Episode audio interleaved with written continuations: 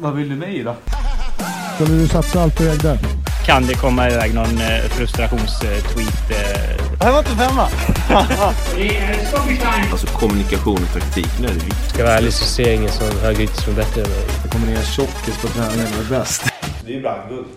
Om det var svårt att välja lucka nummer 13 så är lucka 14 väldigt enkel. Välkomna till Are Sirius julkalender 2019.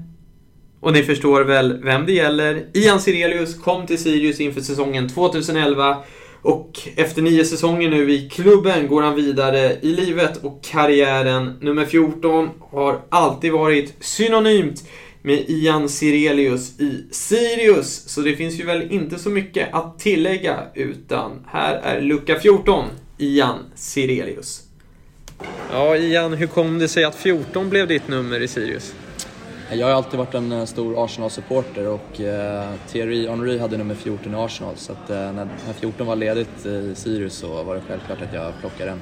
Mm, har det varit viktigt för dig genom åren vilket nummer du har? Nej, faktiskt inte. Jag har spelat i alla möjliga olika nummer eh, så att jag har väl inte haft något nummer så. Men nu efter nio år i Sirius så är 14 mitt, mitt riktiga nummer. Mm. Din sista säsong i Sirius, hur ser du tillbaks på den?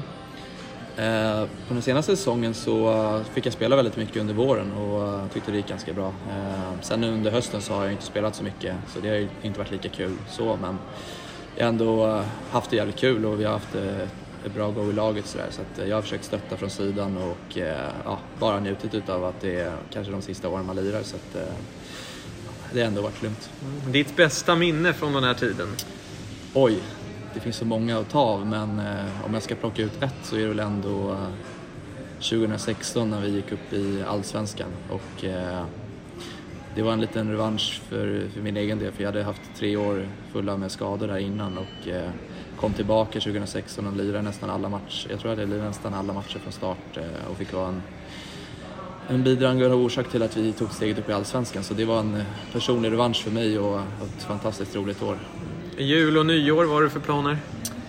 Ja, jag, jag har ju tänkt åka till Asien. Eh, så jag ska hälsa på Viktor Löfgren som mm. spelade i Sirius för några år sedan. Eh, så att, eh, förmodligen så kommer jag att spendera jul och nyår i Bali.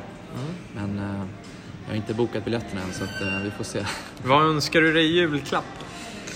Eh, nej, men jag önskar mig faktiskt ingenting det kanske skulle vara någon, eh, någonting till hemmet. Jag är ju ganska nyligen eh, flyttat tillbaka till Stockholm, eh, till Vasastan, så att, jag behöver mycket nya ja, dekorationer hemma. Liksom. Så, någon tavla eller någon, någon fin kudde eller något kanske.